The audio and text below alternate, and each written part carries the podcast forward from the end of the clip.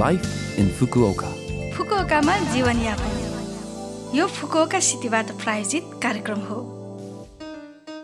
नमस्ते ओहाई गोजाइमास म सरिता। यो लाइफ इन फुकुओका कार्यक्रममा फुकुओकामा बस्दै आउनुभएका नेपालीहरूका लागि सुरक्षित भए आरामदायक जीवनयापनका लागि आवश्यक जानकारीहरू नेपालीमा दिने आइरहेकी छु। हरेक हप्ताको बिहिबार यो कार्यक्रम म सरिताको साथ सुन्न सक्नुहुन्छ। छोटो समयको हाम्रो कार्यक्रम सुन्दै गर्नुहोला। फुकुओकामा जीवनयापन। आजकल एकदम न्यानो हुँदै आएको छ। अब चाँडै जुन महिना पनि आउने लाग्यो त्यसपछि त पूर्ण रूपमा गर्मी अनि धेरै पानी पर्ने वर्षायामको मौसम सुरु हुन्छ। जापानको गर्मीको विशेषता भनेको उच्च तापक्रम र अधिकतम आर्द्रता हुनु हो।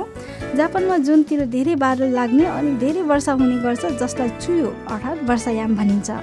वर्षायामको सुरुवातलाई चुयो इरी भनिन्छ भने अन्त्यलाई चुयो आके। क्षेत्र वा सो वर्षको आधारमा वर्षायामको अवधिमा फरक पर्न जान्छ तर फुकुओकामा चियो आगे अर्थात् वर्षायामको अन्त्य चाहिँ लगभग धेरैजसो जुलाईको मध्यतिर पर्छ। वर्षायामपछि मौसो अर्थात् चरम गर्मी भनिने तापक्रम पैँतिस डिग्रीभन्दा बढी हुने दिनहरू क्रमशः बढ्ने गर्छन्। सबैजनाले गर्मीको लागि तयार गरिराखौँ।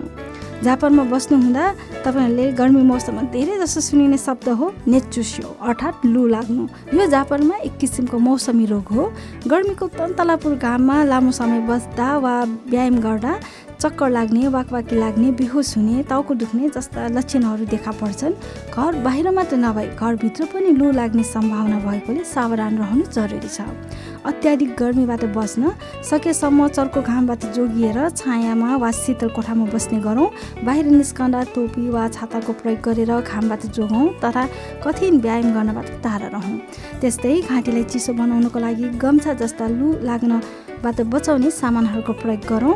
ध्यानपूर्वक शरीरमा पानीको मात्रा आपूर्ति गर्ने गरौँ। नयाँ कोरोना भाइरस सङ्क्रमणको प्रभावको कारण दैनिक रूपमा आजकल हामीहरू मास्क लगाउने गरिरहेका छौँ जसले गर्दा आफूलाई तिखा लागेकोतिर ध्यान नजान सक्ला। गर्मीमा मास्क लगाउँदा अझ धेरै गर्मीको प्रभाव बढ्ने सम्भावना हुने भएकोले कृपया ध्यान दिनुहोला। वर्षायामको समयदेखि शरद ऋतुसम्म जापानमा समुद्री आँधी नजिकिने र आउने धेरै गर्छन् जसले गर्दा भारी वर्षा बाढी आँधीबेरी उच्च ज्वारभाटा आदि उत्पन्न हुन्छन्। हालैका वर्षहरूमा भारी वर्षाले कृषिमा श्रृङ्खलाबद्ध प्रकोपहरू निम्त्याएको थियो।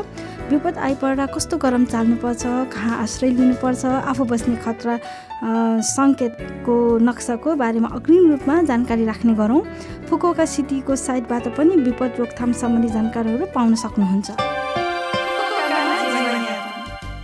यो हप्ताको लाइफ इन्फोकोका कार्यक्रम तपाईँहरूलाई कस्तो लाग्यो? लभ एफएमको होम पेजमा गएर लाइफ इन्फोकोका नेपाली भनेर पोडकास्टबाट पनि यो कार्यक्रम तपाईँको मिल्ने समयमा सुन्न सक्नुहुन्छ। त्यस्तै ब्लगबाट पनि कार्यक्रमको बारेमा जानकारी पाउन सक्नुहुन्छ। कार्यक्रम सम्बन्धी तपाईँहरूको प्रतिक्रिया हामी गरिरहेका छौँ।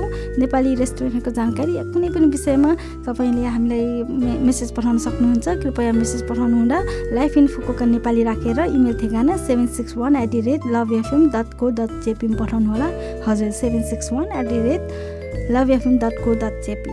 जाँदै जाँदै आज बालनको बलिदान गीत तपाईँहरू सबैको लागि राख्दै बिरा हुन चाहन्छु। तपाईँहरूको दिन शुभ रहोस्। नमस्ते।